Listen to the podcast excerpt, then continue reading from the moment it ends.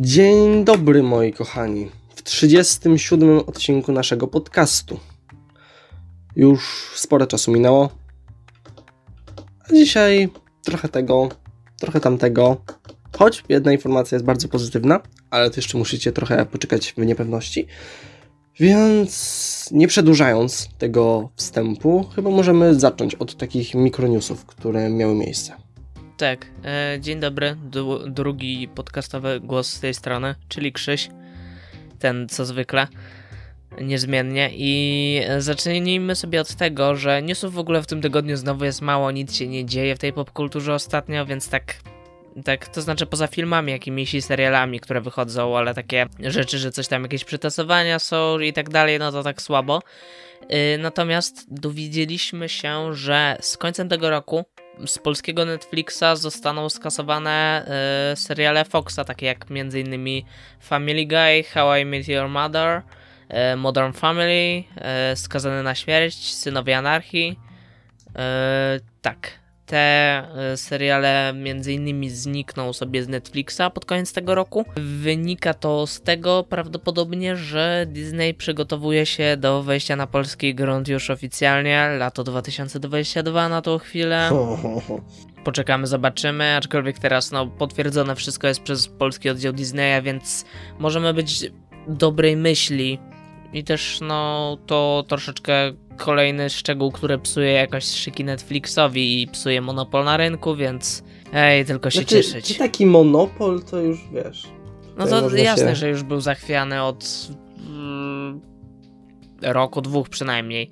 Na polskim rynku mniej, ale ogólnie faktycznie, że był, no ale zawsze bardziej. Mhm. To lecąc dalej, jak już jesteśmy przy przenoszeniu się rzeczy na Disney Plus, to mamy kolejne informacje a propos produkcji, która ma wylądować na Disney Plus. Chodzi tutaj o produkcję Marvela Secret Invasion. E, mianowicie e, dostaliśmy informację o tym, że oprócz Samuela Jacksona powróci tutaj e, w tym serialu Kobe Smulders, która grała Maria Hill w filmach Marvela dotychczas. Także ona też powraca w tym serialu. To w sumie było dosyć przewidywalne, że powróci jej postać, biorąc pod uwagę na czym ma się jakby serial skupiać, więc tak. I na tą chwilę wiemy jeszcze, że oprócz tych dwóch aktorów w serialu pojawiają się także Ben, ben Mendelssohn, e, Olivia Colman, Emilia Clarke, Kingsley Bean Adir, Christ- Christopher McDonald i Killian Scott. I idąc dalej, to mam jeszcze taką ciekawostkę, że jakiś czas temu na Disney Plus odbyła się premiera e, filmu Ridleya Scotta The Last Duel. e, Ostatni pojedynek, czyli drugiego, e, pierwszego w sensie z dwóch filmów Ridleya Scotta, które pojawiły, weszły do kin w tym roku. Ostatni pojedynek był takim filmem, który przyszedł tak bez echa i generalnie rzecz biorąc miał bardzo małe okno kinowe, więc w większości nie udało się go nawet obejrzeć. I teraz jest ku temu okazja, dlatego że na Disney Plus film posiada polskie napisy, więc jeżeli ktoś ma Disney Plus i chciał obejrzeć film Ridleya Scotta, ten to ja polecam. Byłem na filmie w kinie jakiś czas temu, ale w podcaście nie mówiłem, bo nie byłem wtedy na siłach, żeby o nim opowiadać. Natomiast film polecam, ma swoje mankamenty, ale jest to jeden z najlepszych filmów Ridleya Scotta od dosyć długiego czasu, więc pomijając to, co teraz się dzieje z Ridleyem Scottem i to, jak opowiada o tym, że właśnie ten film mało zarobił przez telefony komórkowe, e, no to e, na film możecie, film możecie sobie śmiało włączyć, jeżeli będziecie mieć ku temu okazję, ja polecam. I teraz tak, takie mniejsze newsy, powiedzmy, ciekawostki i tak dalej, popkulturowe skończyły się. Tak jak mówiłem, jest ich znowu mało, natomiast z większych rzeczy.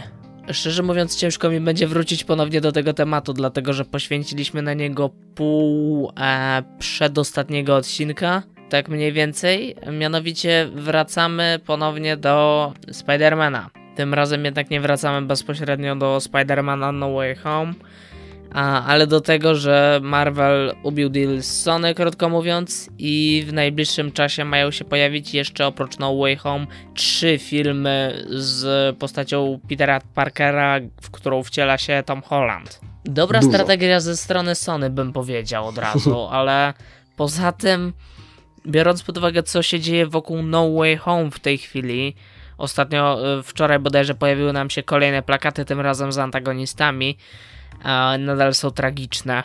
Tak krótko mówiąc i dobitnie tragiczne po prostu. Tak, i biorąc pod uwagę te wszystkie doniesienia, oczywiście No Way Home jeszcze nie widzieliśmy, chyba nikt jeszcze nie widział tak naprawdę No Way Home z krytyków i publiczności szerszej co dopiero, więc nie możemy z całą pewnością określić, czy ten film będzie dobry czy zły, ale możemy wysuwać przypuszczenia na podstawie tego, jak to wszystko wygląda na tą chwilę Aczkolwiek pozory tego typu mogą mylić, jak się zresztą okaże w dalszej części tego odcinka, więc no nie wiem.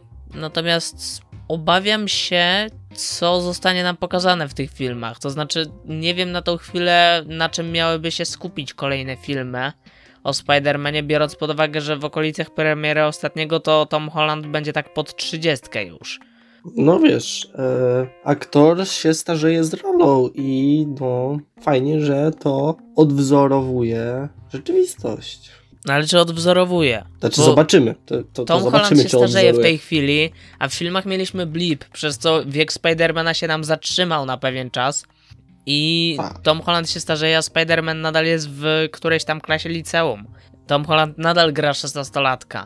I jeżeli potem nam się akcja przeniesie, nie wiem, na studia i kiedy Peter Parker będzie zakładać rodzinę czy coś, no to okej. Okay. Tylko tu też nie za bardzo wiem, na czym miałyby się te filmy skupić, jaki jest na nie w tej chwili pomysł, czy jest w ogóle jakikolwiek pomysł na historię, która miałaby być w nich zawarta.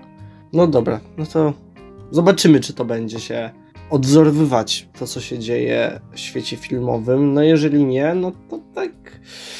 Tutaj bardzo już wybiegamy w przyszłość, więc ciężko to jakoś skomentować. Mhm. No jakby chyba trzeba czekać na jakieś oficjalne, nie wiem, pierwsze blerby czy coś takiego e, z jakimiś zarysami, na czym miałaby się skupiać fabuła tych filmów bo na tą chwilę no to nic na ich temat nie wiemy. Nie wiem nawet, czy twórcy mają na nie jakąś konkretną wizję, więc no w sumie tak, poczekamy, zobaczymy. Na razie czekamy na No Way Home, które już ma w moich oczach spadek formy przed premierą, ale poczekamy, zobaczymy tak samo. Już niedługo No Way Home, więc czekamy. Wow. No tak mi się wydaje, że to bardzo odważne z ich strony planować już kolejne trzy części. No tak, tak, tak. W sensie Sony to jest w sumie ruch adekwatny, dlatego że mimo wszystko te Spider-Many to są um, filmy produkowane przez to studio, dzięki któremu ono najwięcej zarobiło w ciągu ostatnich lat bym powiedział. To znaczy, oczywiście hmm. nadal mamy Venoma, mamy, będziemy mieć Morbiusa niedługo, i te filmy też jakby mm, zarobki nie były złe, to też były filmy, które na siebie jakoś zarabiały. Venom nadal jest grany w kinach jakimś cudem, e, więc okej, okay. ale jednocześnie no właśnie jaki jest na to pomysł? Czy będzie jakikolwiek pomysł, czy to będzie skok na kasę w czystej formie? Nie wiem. Obawiam się. Jakby wszystko co zrobi MCU wezmę w ciemno, tylko cały czas mam wrażenie, że może mi to nie podejść, ale to też jest cały czas takie gdybanie, no bo cały czas nie wiemy, co tam będzie. Z jednej strony Peter Parker, postać Petera Parkera w wykonaniu Toma Hollanda wchodząca w dorosłe życie mogłaby być przyczynkiem do yy, naprawdę wielu fajnych żartów i wielu fajnych scen i ciekawych wątków, tylko to przy tym wszystkim nadal będą musiały być produkcje superbohaterskie. Więc ciekawe, czy dostaniemy kochającego Petera, zakładającego rodzinę i nie wiadomo co jeszcze, czy dostaniemy zmęczonego życiem Petera jak jeden, jak Peter B. Parker na przykład z Spider-Man Into the Spider-Verse sprzed kilku lat. Niewykluczone. Nie wiadomo. Wiesz, jeżeli to cię pocieszy, to my już przynajmniej nie będziemy wtedy w liceum. I nie będziemy mogli się wtedy utożsamiać, czy coś. Bo tak. jak sobie przypomnimy Spider-Mana Raimiego z Tobim Maguirem, to akcja tamtych filmów też działa się w liceum. A Tobey Maguire wtedy, nie pamiętam ile miał lat, ale no nastolatkiem to on nie był. I bliski tych czasów nastoletnich tak bardzo, bardzo to też już raczej wtedy nie był. I nie wyglądał na nastolatka z liceum na tych filmach. Ale też nie było to próbowane. Nie był z założenia nim. No okej, okay. fakt, że nie był. Bo był na studiach, więc... Nie, nie, nie. W pierwszym filmie był w liceum jeszcze. Nie, mo- nie. Serio? Pamiętam, że w pierwszym był w liceum. Nawet była postać Flasha bodajże, która... Okej, okay. no tam... to widzisz, to tak dobrze to się udało, że mnie oszukali. No widzisz. Takie liceum, tylko że studia, no. Nie wiem. No, Tom Holland w dalszym ciągu wygląda trochę jak dzieciak, umówmy się. bardziej napakowany dzieciak, okej, okay, ale dzieciak. I to też zależy od tego, jak Tom Holland będzie e, się rozwijał jako aktor w przyszłości. Jak zmieni się jego twarzyczka, która na razie jest twarzyczką dosyć dziecięcą, bym powiedział. To jasna charakteryzacja i w ogóle, ale to od tego też zależy. Bo wątpię, żeby go trzymali przez kolejne trzy filmy w liceum jednak mimo wszystko. No chyba nie, nie tędy droga. Hm. Ale też jeżeli już mówimy o samym Tomie Hollandzie, to to jest troszeczkę taki z jego strony ruch, kiedy będzie przez kolejne lata tkwił w jednej roli w, w, ramach jednego uniwersum i tym sposobem troszeczkę sobie zamyka horyzonty na dalszą karierę, mam wrażenie. Bo będzie tkwił w tej roli i zawsze. Yy, i będzie coś podobnego jak z Danielem Radcliffe'em, że kiedy Tom Holland będzie brał udział w jakimkolwiek filmie, no to, to. A kto tam gra? Nie będzie odpowiedzi Tom Holland, będzie odpowiedź ten typ od Petera Spike Parkera, ten typ od Spidermana. Tak samo, kto tam gra? Eee. Harry Potter. No, ta, tak to działa niestety i to psuje, jak się okazuje później, nieco psuje wizerunek aktorowi na resztę życia. E, w sensie, nie wiem, czy psuje to dobre słowo, a w tym kontekście, ale trochę jednak tak jest. I no szkoda mi trochę Toma Hollanda, bo widać, że jest to dobry aktor z ambicjami, który ma predyspozycję do dalszego rozwoju w przemyśle filmowym, a tym sposobem sobie te drzwi na ten okno na ten rozwój zamyka po prostu trochę. No, podjął taką decyzję. Oni podjęli taką decyzję. Mówię, ciężko cokolwiek teraz tutaj komentować i mhm. No tak. Zobaczymy. Już po No Way Home da się coś powiedzieć, ale i tak nie za dużo. No tak, tak, tak. I też w sumie jednocześnie była masa projektów, które były w ten sposób zapowiadane, a potem nigdy w sumie światła dziennego nie ujrzały albo skończyły się na jednym filmie. Tutaj, no jasne, to jest rozpoznawalna marka i tak dalej, więc to jest troszeczkę inna sytuacja. Um, ale ostatnio przemysł filmowy lubi nas w tym kontekście zaskakiwać, dlatego że mm, parę lat temu jeszcze bym nie powiedział, e, nie zawahałbym się ani na chwilę mówiąc o tym, że skoro zaplanowano pięć części fantastycznych zwierząt, to te pięć części ujrzy światło dzienne. Hmm. Teraz jestem, krótko mówiąc, sceptycznie nastawiony i no, może będą, może nie. Nie wiem, czy dotrwają do pięciu części. Tak samo w przypadku tych Spider-Manów. Na tą chwilę możemy być pewni, że te filmy się pojawią, ale w sumie to, hej, nie wiadomo. Może nigdy się nie pojawią, nigdy nie dostaniemy kolejnych części Spider-Manów, wszystko skończy się na No Way Home. Nie wiadomo. No właśnie, więc raczej wydaje mi się, nie ma co tego roztrząsać. Mhm, tak. To przechodząc dalej, podobno uaktywniły się jakieś rzeczy z twojej bańki. Czyżby kącik Lego wracał? Tak. I, e, jest tak. Było bardzo dużo różnych premier, małych rzeczy ponieważ no, zbliża się styczeń, a styczeń oznacza nowe półrocze, a nowe półrocze dla Lego oznacza no, całą nową serię zestawów. Są różne mniejsze i te bardziej interesujące na marginesie, wydawane w różnych innych momentach, no ale główne fale są wydawane w styczniu i w czerwcu. E, tak jak katalogi. I więc nie, nie, będę się tutaj za bardzo nad tym wszystkim zgłębiał. E, jedna rzecz, bo, ponieważ dostaliśmy zdjęcie i Raczej jest to oficjalne zdjęcie. Nie tyle oficjalne, co nie jest to nic sfotoshopowanego. Bo nie zostało ono oficjalnie pokazane czy coś takiego. Ale ważne jest to, że jest to zdjęcie zestawu z Doktora Strange'a. Mm. Tak. E, tak, to jest ciekawe dosyć. I mamy tam takiego wielkiego stworka, który się chyba e, Gargantus nazywa. I mamy tam, i co jeszcze ciekawsze, no mamy jako figurki Strange'a, Wonga i jakąś osobę, której jeszcze nie znamy, ale na pudełku jest też Scarlet Witch. Hmm. Więc ła, ploteczki. Są jednak. No. Okej. Okay. Więc takie ciekawe, że z takich naj, najgłupszych rzeczy, jak zestaw Lego, można się takich rzeczy dowiedzieć. Mhm. E, a poza tym chyba z Lego to by było na tyle, na ile mogę sobie przypomnieć, ale wracając do naszej ulubionej, oczywiście, ulubionego studia od gier, Ironhide, bo nie może być odcinka bez Ironhide'a, ale tym razem mam kolejną dobrą wiadomość, aż y, po prostu jest mi mega ciepło na serduszku, że kolejny raz y, mogę chwalić to studio za jakiś ruch, ponieważ y, pierwsza część ich no, najbardziej rozpoznawalnej i prawie jedynej serii Kingdom Rush e, kończy właśnie, to czy dla Was niekoniecznie w ten dzień, ale no, e, 10 lat. I e, z tej okazji od 16 grudnia e, zostanie na chyba wszystkich platformach oprócz Nintendo Switcha, tak mi się wydaje, e, wydan, dodana, nowy darmowy bohater zostanie dodany.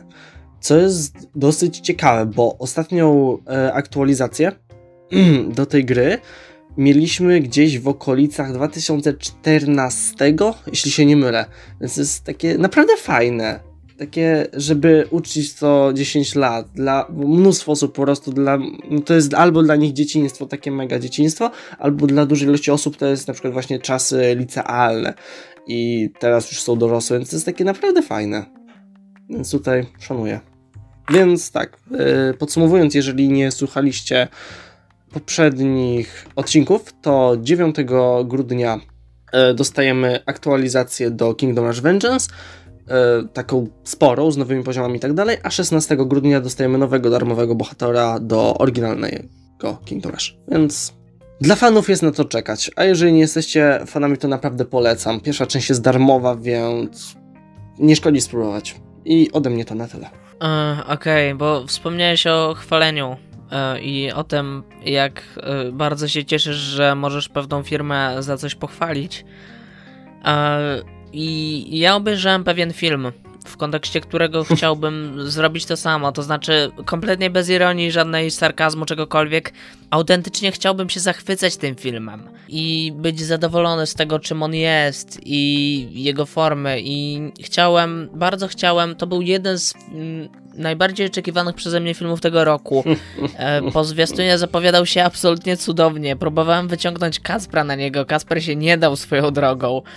E, I ja bardzo po prostu chciałem. Ten film zapowiadał się świetnie. Miał naprawdę, naprawdę duży potencjał. No I jak i... zazwyczaj jest, kiedy są oczekiwania, to są pękające. Tak.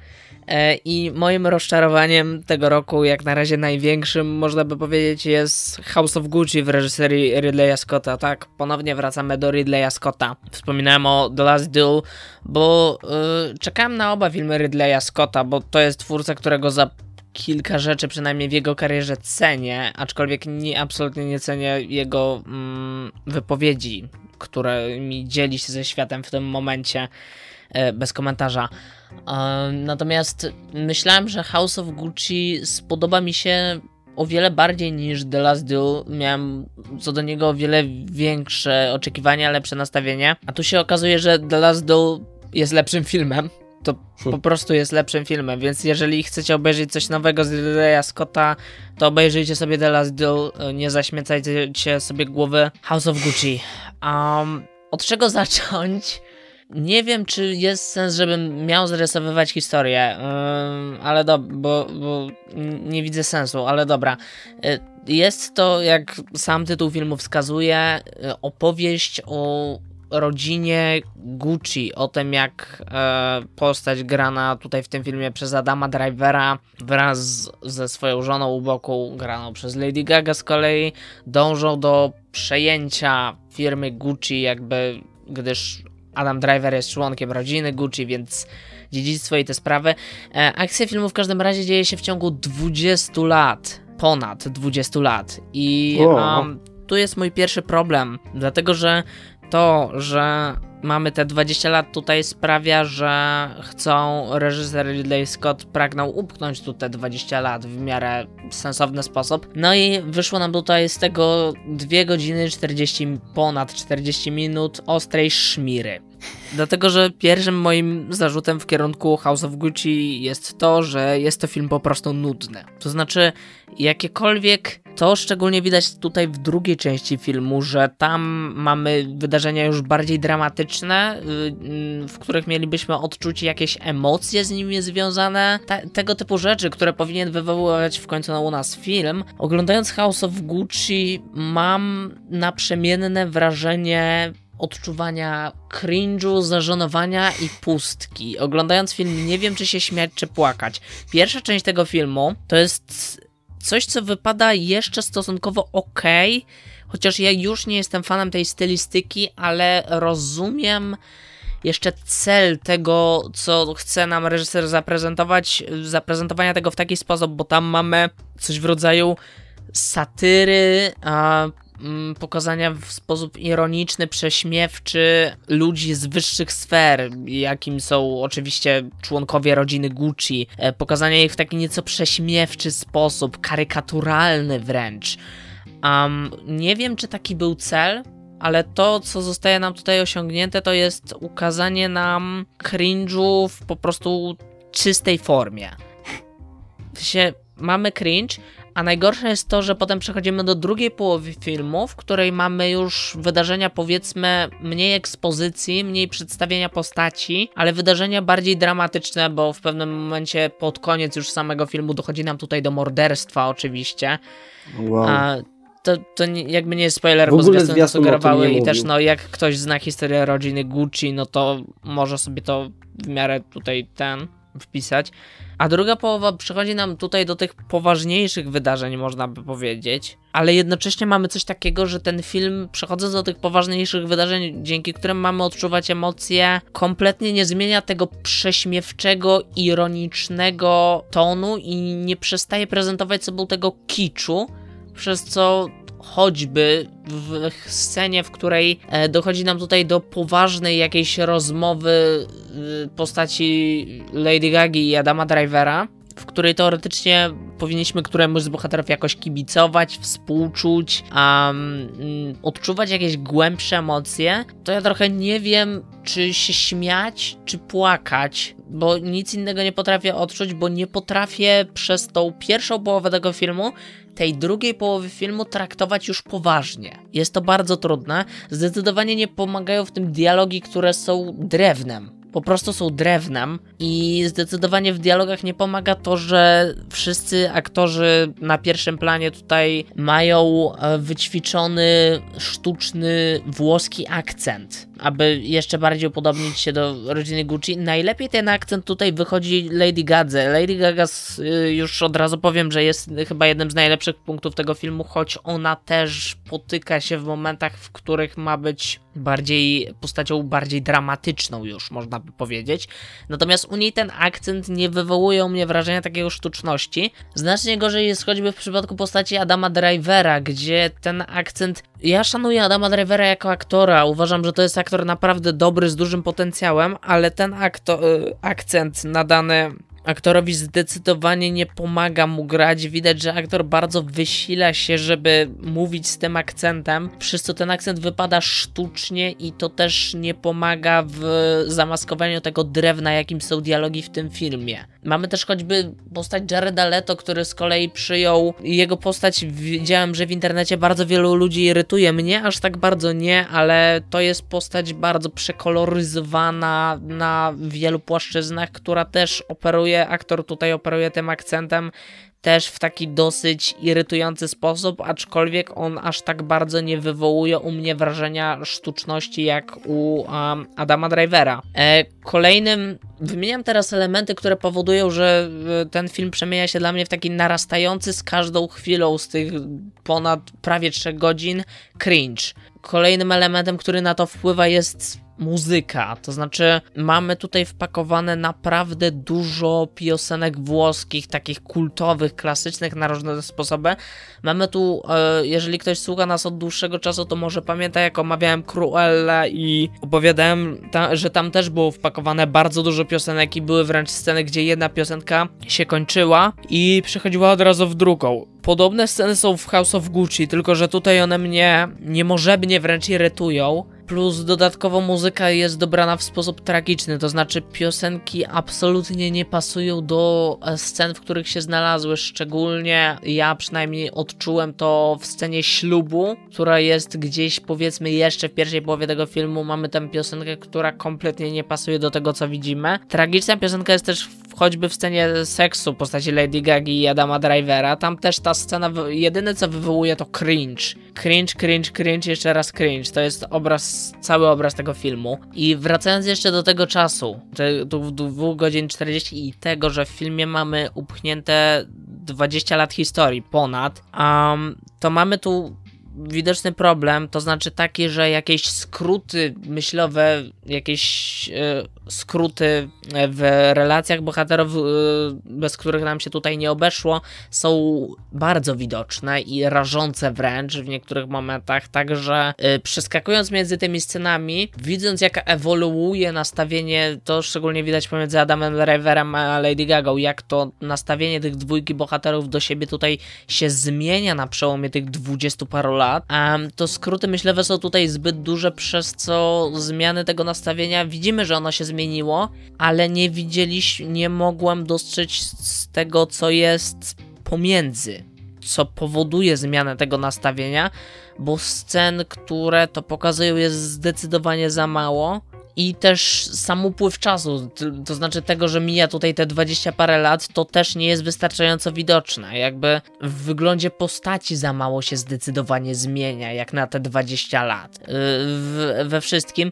nie odczuwa się, nie mamy tutaj czegoś takiego, że co parę, co jakiś czas po prostu wplata nam się tablice z teraz mamy inny rok tylko mamy tutaj teoretycznie wywnioskować ten upływ czasu z tego, co widzimy na ekranie. Jedyne, no to co można tu, przez co ten upływ czasu może być dla nas bardziej widoczny, to jest e, kiedy oglądamy dziecko postaci drivera i postaci Gagi e, na ekranie, no to widać widoczny rozwój tego dziecka, upływ czasu u niego, którego nie widać u innych bohaterów. To znaczy, a tego dziecka jest tu mało, więc jeżeli nie ma dziecka na ekranie, to ja nie wiem, że przemieściliśmy się w czasie, bo ja po prostu z tego filmu tego nie wywnioskowuję i to jest zdecydowanie za mało podkreślane tutaj i zaznaczane. Ja nie mówię, żeby wpychać tablicę, ale da się ograć tak fabularnie różne rzeczy, żeby upływ czasu w filmie był widoczny. Tutaj tego nie ma i też oglądając to, widać po prostu, że ten film jest robiony przez człowieka zmęczonego życiem takiego wyprutego, który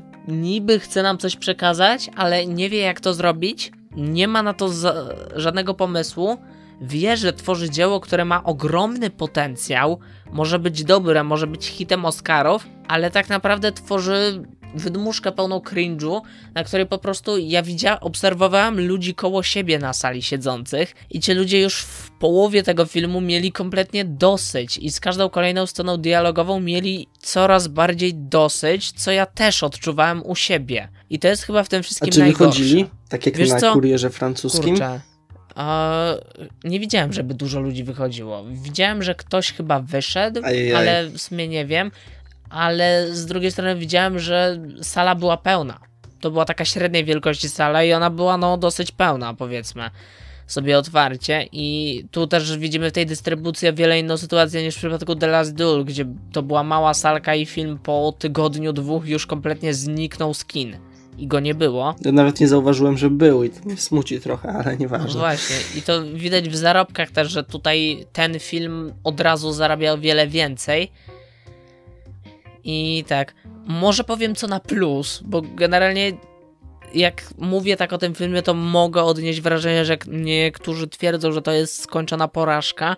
To nie jest skończona porażka, przy czym chcę zaznaczyć, że to nie jest dobry film.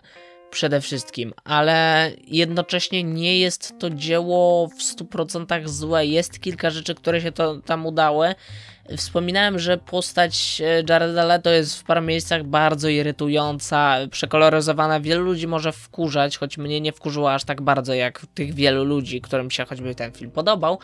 E, natomiast to, co chcę zaznaczyć, jest e, ta drugoplanowa tutaj relacja ojca z synem, czyli relacja właśnie postaci Jareda Leto z postacią Ala Pacino. Mamy tu pod koniec filmu, kiedy już jestem nim wymęczony kompletnie, nie mam siły go oglądać, jest jedna bardzo dobra scena na lotnisku, która potem przychodzi na scenę na parkingu, gdzie e, autentycznie się uśmiałem, już nie z tej zażenowania jakiegoś, tylko autentycznie się uśmiałem, bo to była fajnie rozegrana scenka, powiedzmy. Um, tylko, że takich scenek, gdzie można się szczerze uśmiać na czymś, jest tutaj niestety bardzo, bardzo mało. Większość dialogów, które nie wiem, mają wypowiedzi bohaterów, które mają, nie wiem, u nas wywołać taki dreszcz, takie rozemocjonowanie jakieś, y, nie wiem, podnieść napięcie, można skwitować pustym śmiechem, bo są cringe'em. W, czystym, w czystej postaci cringe'em. Natomiast wracając do plusów, no to mamy jeszcze całą grę aktorską Lady Gagi, która w tym filmie wypada naprawdę dobrze, przyzwoicie. Um, poza tym włoskim akcentem, który miejscami może być irytujący i poza tym, że Gaga nie do końca radzi sobie w scenach takich czysto dramatycznych, bym powiedział, to ona jest aktorsko chyba mimo wszystko najjaśniejszym punktem tego filmu. Myślałem, że będzie nim też Adam Driver, ale niestety w jego przypadku nie mogę tego powiedzieć. No, większość jak dla mnie niestety przez ten włoski akcent się dzieje tutaj, ale no cóż. Więc Jednocześnie ja kompletnie filmu nie polecam nikomu. Chyba, że lubicie oglądać czysty cringe, to wtedy proszę bardzo. Nie wiem, czy ktoś lubi oglądać czysty cringe. To było dzieło z potencjałem, w sensie potrzebowałbym tutaj rozbudowania postaci bardziej Y, usunięcia tej atmosfery cringe tutaj, żeby te sceny, które teoretycznie powinny wywoływać ten dreszcz emocji, faktycznie go wywoływały w jakiś sposób. Poszedłbym bardziej w coś w rodzaju takiego kina y, gangsterskiego, ukazania tych relacji rodzinnych nie w taki sposób patetyczny, taki e, prześmiewczy, tylko bardziej pokazać napięcie występujące tutaj stopniowo między członkami rodziny Gucci'ch. E, I wtedy naprawdę bym ten film kupił, a w takim kształcie, w jakim on się ostatecznie ukazał, kupić go ja po prostu nie mogę i jest on dla mnie na tą chwilę największym zawodem tego roku, a ten rok się kończy, mamy już grudzień, więc możliwe, że Gucci po prostu okaże się największym zawodem tego roku dla mnie ostatecznie. Um, z drugiej strony widzę, że film ma bardzo mieszane opinie. Są osoby, które tak jak ja bardzo to dzieło odebrały negatywnie, natomiast jest wiele osób, którym film się naprawdę podobał, z tego co widzę, więc jeżeli chcecie jeszcze jakoś zaryzykować, jeśli jeszcze na filmie nie byliście, no to okej. Okay. Jeżeli patrząc na moje opinie o filmach w tym podcaście z ostatniego roku, można by powiedzieć, um, wiecie, że w wielu miejscach się ze mną zgadzacie w moich opiniach i yy, ufacie im w jakiś sposób, nie wiem, no to, yy, to ja po prostu nie polecam się na film wybierać. I to chyba tyle. Autentycznie mi przykro, bo nie chciałem tego filmu hejtować, ale no nie ma wyjścia. To ja to podsumuję. Tak, dlatego nie poszedłem. Dziękuję. Kacper przewidział przyszłość i od początku wiedział, że film będzie głównym. Oczywiście. Ja, ja to czułem po zwiastunach. Ja really? Nie, naprawdę. To nie było, że. Ja właśnie nie miałem, ja zwiastun oglądałem i mm, zwiastun był świetny dla mnie. I wywoływał naprawdę duże ciary i wszystko. Plakaty były do dupy, ale zwiastun był dobry. A jak ty po zwiastunie już widziałeś, no to okej, okay, to faktycznie nie będzie się. Chociaż chwila, bo zwiastun jednocześnie ja mam takie wrażenie, że przedstawił ten film jako zupełnie coś innego. To znaczy, nie, no dobra, nie zupełnie coś innego, ale w dużym stopniu coś innego.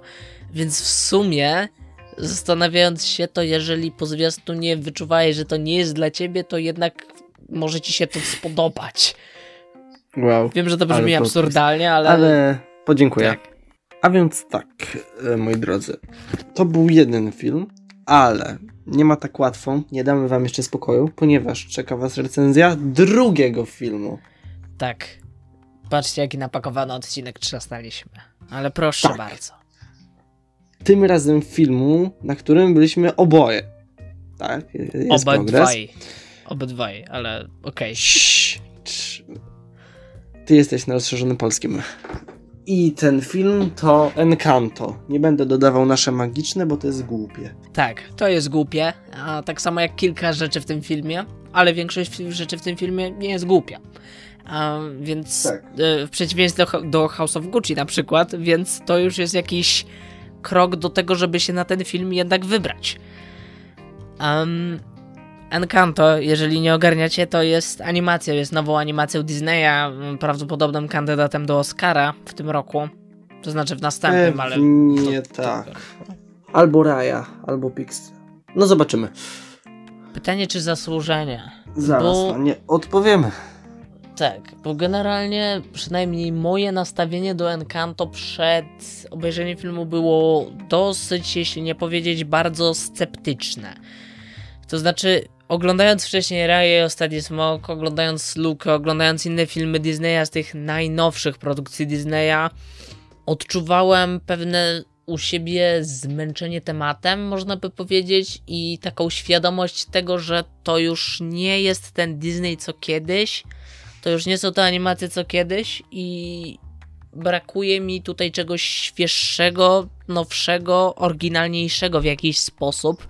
Natomiast Encanto po zwiastunach wydawało mi się, oprócz pomijając oczywiście, że wszystko wygląda pięknie i w ogóle, bo dużo animatorów dobrych zatrudnionych i w ogóle, e, to zwiastuny prezentowały mi historię jak na Disneya bardzo generyczną, można by powiedzieć. Bardzo schematyczną, jeszcze dochodziły całe Tak.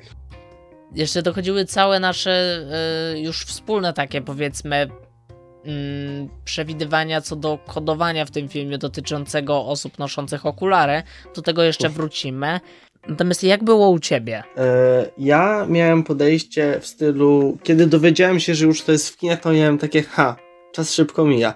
Więc e, biorąc pod uwagę, jak bardzo nie wiedziałem, że ten film już jest, nie miałem za bardzo e, żadnej opinii. Na podstawie. Tak. Nie miałem za bardzo oczekiwań. Tak. Żadnych w sumie. Okej. Czyli w sumie też sceptycyzm. Po części. W sensie nie do końca. Nie, nie taki jak mój, ale tak. Um, spoilerowo czy nie spoilerowo? Idziemy spoilerowo. Jedziemy spoilerowo, ok. Spoiler alert, będziemy omawiać e, animację e, Disneya mm, spoilerowo, dlatego że od premiery minął ponad tydzień, jak tego słuchacie, więc już mogliście na filmie być. Jeżeli chcecie posłuchać nie spoilerowych opinii o Encanto, to nie wchodźcie na Filmweba może, ale mm, jakieś osoby na pewno zrobiły recenzję tego filmu, więc do nich tam możecie się skierować. Um, a potem wróćcie tutaj, żeby skonfrontować swoje wrażenia na temat filmu z nami. A wrażenia są następujące, żeby um, podobało mi się. Wow. Mi też to tak dodam. Okej, w sensie wbrew pozorom, tak jak obawiałem się wielu rzeczy, bałem się, że film um, mnie nie zachwyci, że to będzie taki Pixar, y, tfu Disney, y, pierwszy raz w sumie w historii Disneya, w którym będę mógł postawić diagnozę negatywną w 100%.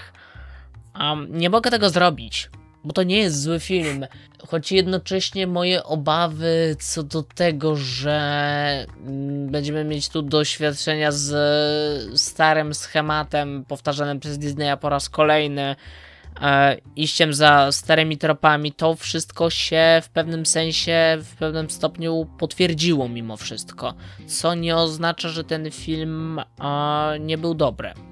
Dlatego, że pomimo tego, co widać tutaj, z, zwłaszcza w drugiej połowie, że on bardzo działa na schematach, które wcześniej realizował Disney, jednak ma ten film jednocześnie w sobie coś takiego, że miło się go ogląda.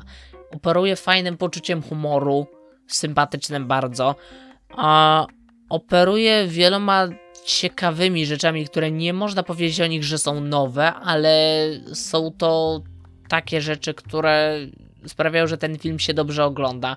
Operuje ciekawie zrealizowanymi postaciami. Jest ładny. W takim znaczeniu tego słowa, że technicznie animacja tutaj znowu stoi na bardzo wysokim poziomie i jest ładna. I to sprawia, że mimo wszystko ten film ogląda się dobrze. Wow. Ale tak, choć tak myślę teraz, że tak, jeśli chodzi o klimat, to nie wiem, czy tak pasuje na taki szary listopad.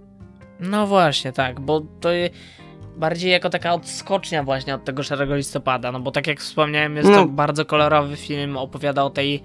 Tu można się przyczepić, że w sumie film jest troszeczkę reklamowany tym, że będzie jakoś e, bazował, jakoś brał z kultury kolumbijskiej i w sumie to tak do końca nie bierze. Równie dobrze film mógłby się rozgrywać, nie wiem, w Afryce albo w Indiach i fabuła No tą mogłaby Afryką to pojechać, ale dobra. Samym, jak dla mnie, albo w e, jak, jakimkolwiek innym kraju Ameryki Południowej.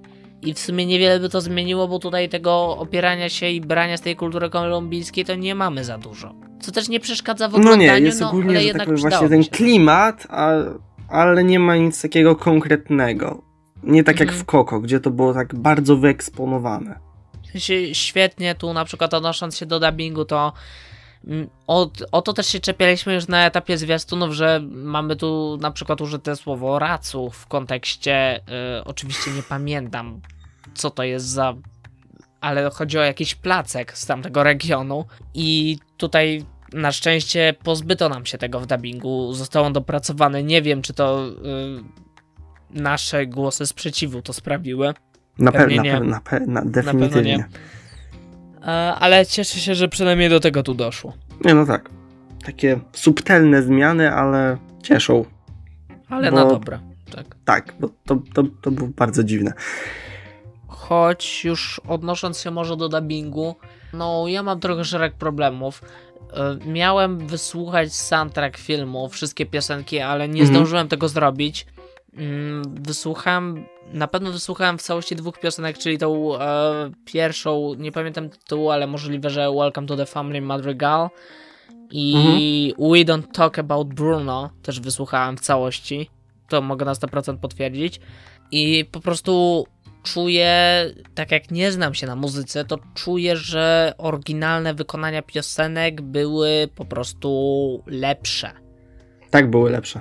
Ja odsłuchałem lepsze. chyba wszystkich. Całości, tak? Były. Były. Okej. Jak bardzo? N- nie jakoś dramatycznie, to znaczy jak na polski dubbing mogło być gorzej, choć w sumie dawno nie miałem takiej sytuacji, żebym porównywał oryginał do polskich piosenek, właśnie konkretnie Mhm. piosenek w dubbingu, bo nie było... No dobra, Kraina Lodu, ale tam też to było dosyć oczywiste, co jest lepsze. Więc No to tak, nie jest tak. złe, ale no jednak trzeba przyznać, że piosenka została napisy zostały do takiej muzyki stworzone po prostu, a tutaj trzeba już improwizować, żeby zachować treść, ale w sumie nie zachować treści, więc to... Tak, E, że choć- z, trzeba na nowo przepisać libretto całe, tak żeby się zgadzało i tak dalej, No. więc to...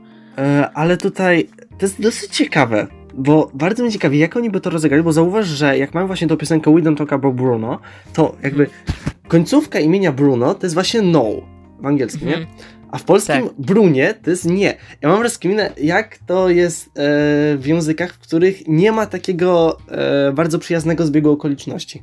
Nie wiem, bo ja też nie mam jak tego sprawdzić, bo w sumie nie znam innych języków, więc... Nie no tak, ale to jest takie cie- ciekawe, takie bardzo na rękę. Ale tak, tak, to, to w sumie jest ciekawe i też ciekawe, co by wymyślili w, w polskim, gdyby jednak się w ten sposób nie zgadzało. Um, suchar dnia po prostu. Um, natomiast co do um, samych piosenek, to no te dwie, które przesłuchałem były lepsze, głosy są tam lepsze i mm, też głosy w całym filmie, już nie w trakcie piosenek, też są lepsze. Głównie drażni mnie głos Mirabel, głównej bohaterki. Miejscami bardziej, miejscami mniej. Na zwiastunach drażnił mnie bardziej, ale nadal no drażni. Też trzeba zauważyć, że w, u większości postaci akcent ten właśnie z Kolumbii jest w oryginale o wiele bardziej podkreślony. Tutaj w mm, polskim jest o wiele mniej wyczuwalny, czasami wręcz go nie ma. Znaczy, dubbing ogólnie rzecz biorąc nie jest zły. To znaczy, nie, no to nie jest być... tak. Sensie to nadal jest Disney i tu nadal jest jakby dopracowany ten dubbing. Tylko, że ja nie wiem, czy chodzi o konkretne głosy, czy chodzi o to, że po prostu w oryginale one były jeszcze lepsze. No, tylko że to jest oczywiste. Tutaj jedyne na co można narzekać to fakt, że nie ma w Polsce e, wersji oryginalnej z zapisami. No tutaj to, to... Przy tej okazji można na to ponarzekać. Ale ogólnie też do, co do samych piosenek, tak już skupiając się, weźmy oryginał, bo to jest bardziej fair, że tak powiem, w stosunku do twórców. Jakie oceniasz? Um, na podstawie tych dwóch, co słuchałem, nie? Bo innych nie słuchałem, no to pozytywnie. W sensie tutaj wiem, że za muzykę odpowiadał Lin Manuel Miranda, który jest już nazwiskiem w tej branży dosyć rozpoznawalnym i tak dalej.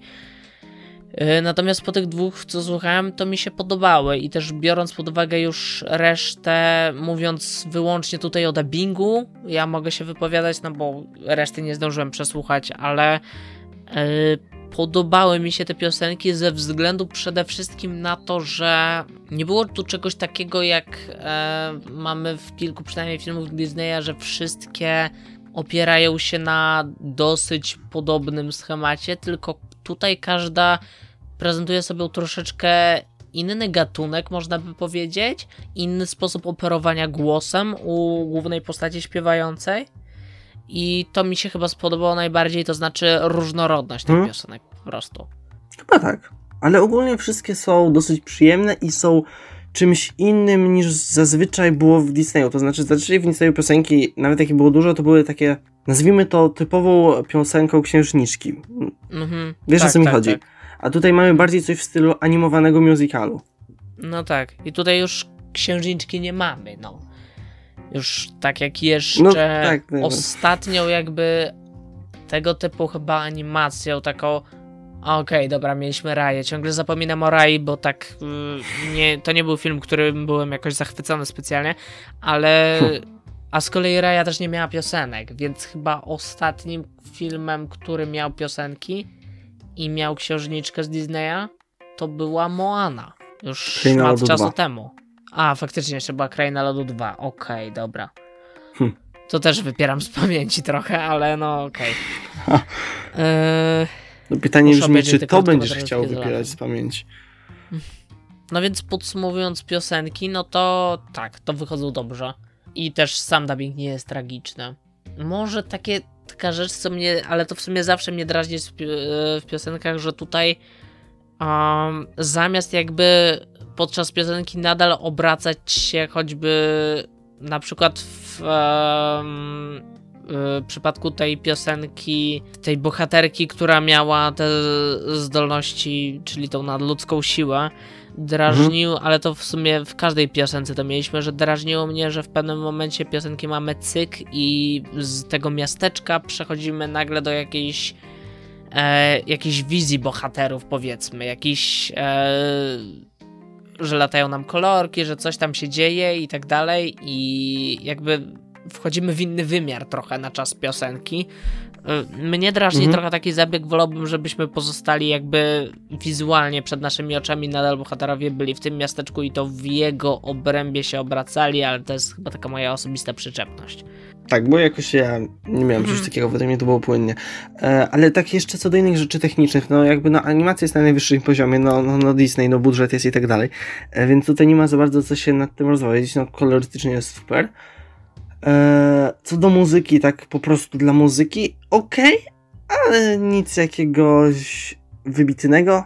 Finałowy, jakby po Linu Manuelu Mirandzie można by się spodziewać czegoś, e, co daje jakby efekt wow, wiedzą osoby, które choćby nie, nawet nie miały okazji oglądania, tylko choćby słuchały samego soundtracku Hamiltona. A, a tutaj no nie można powiedzieć, że jest jakieś wow. Po prostu jest muzyka, jest ok, fajnie. Wpajane są nam tutaj y, te rytmy takie bardziej kolumbijskie właśnie. E, choć y, muszę przyznać, że ta piosenka akurat w um, tej scenie, gdzie jakby mamy e, pokazane, co tak, jak na, tak naprawdę ten dom był budowany i tak dalej, tej e, bliżej finału, o tą scenę mi chodzi, to mnie ona drażniła, ale wyczytałem gdzie, też gdzieś w internecie coś takiego, że ona podobno w angielskiej wersji filmu była chyba właśnie po angielsku i ona miała jakby jakiś znaczący um, sens wpływający na wydźwięk tej sceny u odbiorcy. Ponieważ ta piosenka tutaj nie była po polsku, no to prawdopodobnie dlatego też nie odbieram jej w ten sposób. Mhm. Bardzo możliwe. To jak już mamy takie wszystkie, powiedzmy, szczegóły ze sobą, to sama fabuła.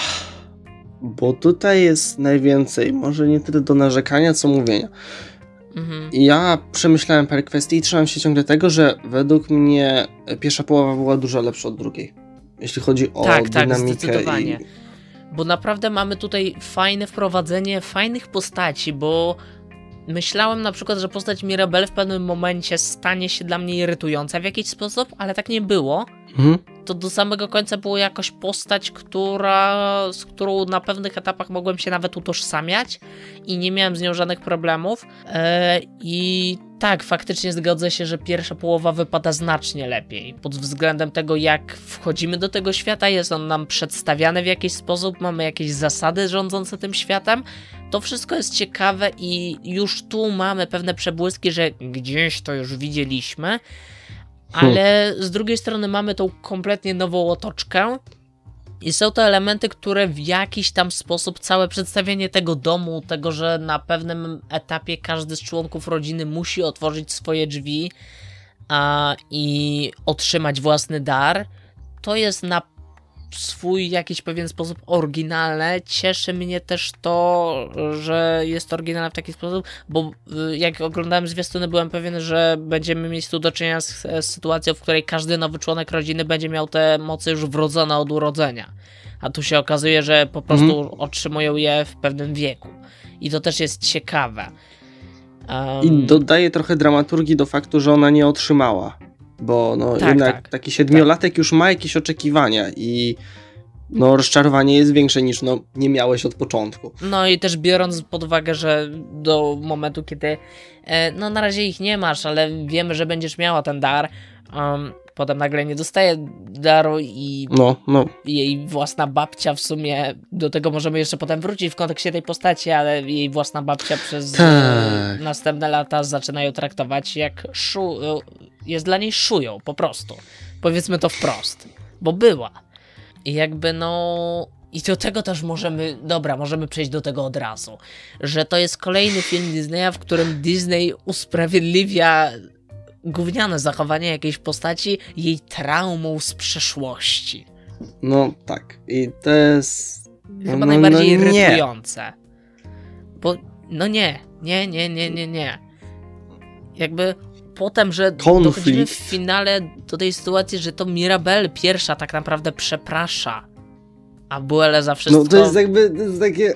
Za nie co? ma jej za co przepraszać. W sensie to jest logiczne w kontekście charakteru tej postaci, ale ona nie ma za co przepraszać, bo to nigdy nie była jej wina. No, więc no... wiesz, cało to wszystko, że mamy tu tą postać Abueli jako taką przewodniczkę tej rodziny, taką mentorkę, która ich przez to wszystko przeprowadza i tak dalej, że każdy ma jakieś zdolności, każdy jakoś pomaga mieszkańcom wioski, tego typu sprawy. Um, a w sumie to Mirabel nie jest jedyną postacią, dla której Abuela na wielu etapach jest okropna. Bo w sumie No tak. W momencie, kiedy wiesz, ktoś się rozklei, ktoś okaże jakieś bardziej ludzkie No tak. emocje, a Abuela od razu wyskakuje, no ale co ty robisz w ogóle i tak dalej. Ogólnie co do samego zakończenia, to tutaj to jest powiązane z tym, o czym teraz mówimy, że bardzo mi przeszkadzało, że jej wszystko się dobrze skończyło, my nadal mamy moce, ty nie masz, jest haha, jesteś super. Eee, a naprawdę powinno według mnie to pójść w taką trochę poważniejszą stronę, że to było jakby wcześniej pokazywane, ale potem jakby uznali, że nie, to jest bajka dla dzieci, nie robimy tego, że te dary tak naprawdę były przekleństwami i zmuszały Mhm. cię do wypełniania takiej konkretnej roli. No było to głównie pokazane Kurde, na przykładzie ale tych ja na to nie sióstr. wpadłem, tak, ale to by było dobre.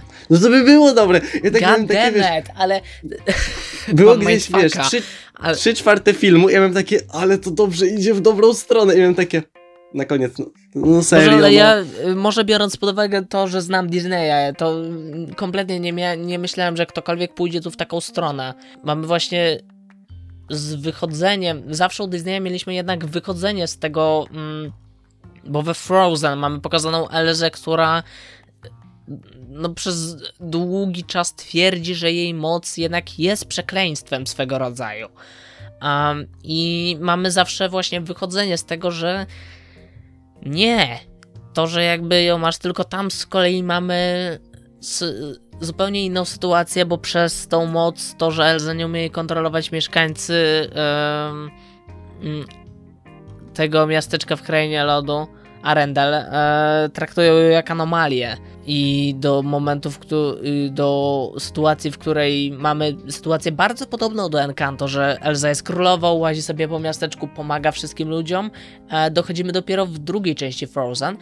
W Encanto od początku mamy coś takiego, że ludzie nie traktują mieszkańców e, domu Madry e, członków rodziny Madrigalów jako anomalie.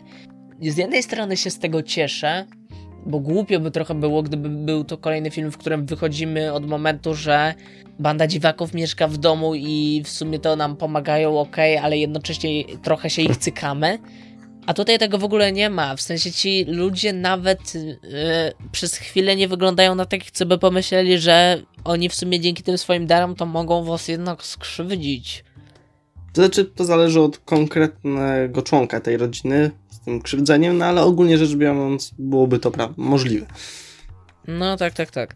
E, a wracając jeszcze do finału, mamy tu całą scenę i ja cię w sumie zapytałem i ty się zgodziłeś pod koniec seansu, że w sumie to yy, Mirabel nadal nie ma daru i nie wiadomo dlaczego go nie dostała. I no tak. Tak, i ja potem wszedłem na film Weba e, i ogarnąłem coś, czego nie ogarnąłem wcześniej. Więc mam opinię randomowego człowieka z internetu, e, w sensie teorię, albo sposób rozumienia tego filmu, z którą się w sumie zgadzam. To znaczy to, że zwróć uwagę, że tam mieliśmy tą scenę na koniec, że to Mirabel bierze tą klamkę i wkłada ją do drzwi frontowych domu i je otwiera. I w tym mhm. momencie te drzwi też się zaczynają świecić.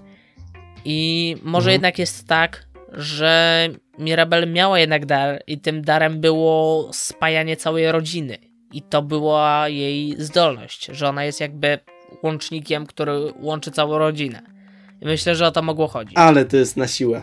Ale, ale ma to sens. To jest tak do bólu na siłę. No ale...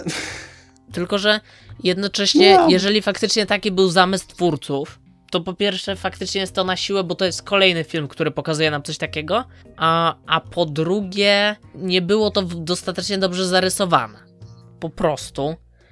Ale okej, okay, ale jak już jesteśmy przy samym finale, no to jest jeszcze cały ten problem tego, że kolejny bardzo częsty schemat Disneya powtarzający się od paru ładnych lat, jak nie dłużej. Mamy kłótnie dwóch bohaterów. Wszystko rozpada się w drobny mak. Mm. Potem mamy ucieczkę od siebie. Potem spotkanie, chwilę na autorefleksję i wszystko jest znowu dobrze. No, znowu oczywiście. wszyscy mają moce, znowu dom się odbudował, wszystko jest git.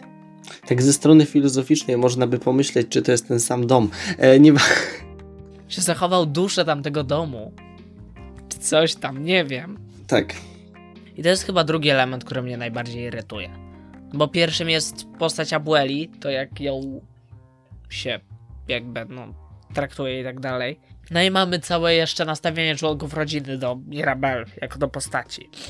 Że to, że teoretycznie nie masz tego daru, to znaczy, że jesteś wybrakowana i tak dalej.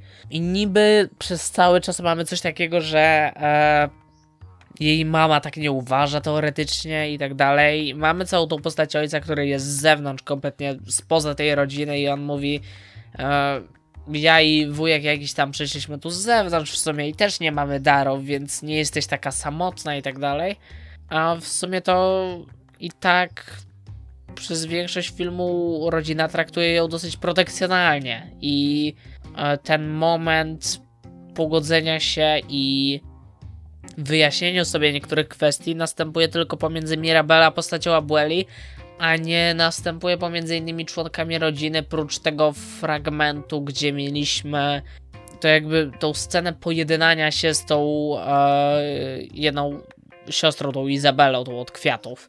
Tu też mam w ogóle taki problem, że jest coś takiego w tym filmie, że bohaterowie wykrywają jakiś problem, chcą się czegoś dowiedzieć i w sumie ani razu nie mamy czegoś takiego, albo muszą coś zrobić a, i nie mamy momentu jakby drogi dążenia do tego celu, tylko mamy jedną scenę albo jedną piosenkę, która nam jakoś e, ma niby być właśnie tą teoretycznie tą drogą do tego celu. Quest jest załatwiony. To szczególnie widać w tej relacji sióstr, że one się wręcz nie cierpią. Mamy jedną piosenkę z wymianą zdań Hmm. i między siostrami jest wszystko git. No Nie bo ma żadnej- piosenki, czego ty nie rozumiesz. No okej, ale nie ma. Piosenka jak dla mnie jedna to jest za mało. Mamy. Jakby nie może być. Co, zobaczyła nagle, że potrafi stworzyć kaktusa, więc moja siostra jest już super? Nie, nie kupuję tego. Tak, to działa. Eee, Najlepszy kaktus. ogólnie mam taką dygresję, że po zwiastunach i przed filmem tak odruchowo myślałem, że to będzie jakaś bardzo liczna rodzina z różnymi odgałęzieniami w różnych miejscach kraju i która nagle się zjeżdża, a wychodzi, że w sumie no, mieszkali w jednym miejscu i w sumie zadziwiająco mało osób miało te moce, bo odejmij sobie tą babcię i Maribel i w sumie to mało osób zostaje. No to w sumie tak trochę wygląda. Ale też to. To nie była właściwie rodzina wielopokoleniowa, no bo mieliśmy. Nie, nie, nie. No mieliśmy Abuelę Trzy. i z, z niej mamy trojaczki, czyli tą mamę, która y, załatwia humory i rany za pomocą racuchów, już tak to nazwijmy. E, mamy wujka Bruno, który nie doczekał się potomstwa. Mm, No I właśnie. mamy tą ciotkę jakąś tam, Mhm. która ma dwójkę dzieci, dwójka, tą co słyszy dźwięki, kogoś tam jeszcze mieli. A, no i tego małego, tak? Właśnie chyba trójkę. Tak, chyba trójkę, bo jeszcze jest ten, ten kto zmieniał kształty. O, dobra, faktycznie, jeszcze jest ten, no. Tak, choć to trzeba przyznać, te relacje, bar, które powinny być bliższe między rodzice, dziecko, tu są nie wiadomo kto jest kim. Mhm. Jeżeli człowiek się jakoś mega nie skupi i nie przeanalizuje, nie ma pojęcia prawie kto jest z kim spokrewniony, po, w sensie każdy jest z każdym, ale tak dokładniej, pomijając W sensie główną też rodzinę. fakt, tą. że i też samo to, że to siedmioletnie dziecko, co dostaje te moce, rozmawia z, dzie- ze zwierzętami, gdzieś tam sobie biega przez cały film i w sumie ci rodzice za bardzo się nie przejmują, co się z tym dzieckiem dzieje. No bo ma pokój. No, no Tak nie nie ma pokój, a ma, ma, matka czuwa nad niżem z Rosji czy coś, więc spoko, okej. Nie wiem, jest kilka jakby tu takich wątków, które jak dla mnie e, z jednej strony brakuje mi jakby jeszcze większego nacisku na relacje pomiędzy tymi trzema siostrami, e, czyli Mirabel i jej dwoma siostrami e, i ogólnie jakiegoś rozwinięcia historii innych postaci, bo wydaje mi się, że tutaj byłby ciekawy materiał na jakby rozwinięcie ich charakterów, jakieś pokazanie większej jej historii, bo W sumie większość postaci to ma tutaj jedną, z tym, że e, ta, co słyszy te dźwięki, nie pamiętam imion, jest zakochana w tym typku, który ma ożenić się z tą, co wyczarowuje kwiaty. Wiem to, że to głupawo brzmi, ale nie umiem tego inaczej powiedzieć. E, Dowiadujemy się z jednego zdania, z jednej piosenki, która nawet tego nie dotyczy tak naprawdę. Um, Tak. i też w sumie tutaj, o Boże, ale to jest kolejna scena. Y, do kodowania możemy jeszcze zaraz wrócić, ale to jest dobre otwarcie tego tematu, bo tutaj mamy w sumie no, normalizację stalkerstwa, czy coś.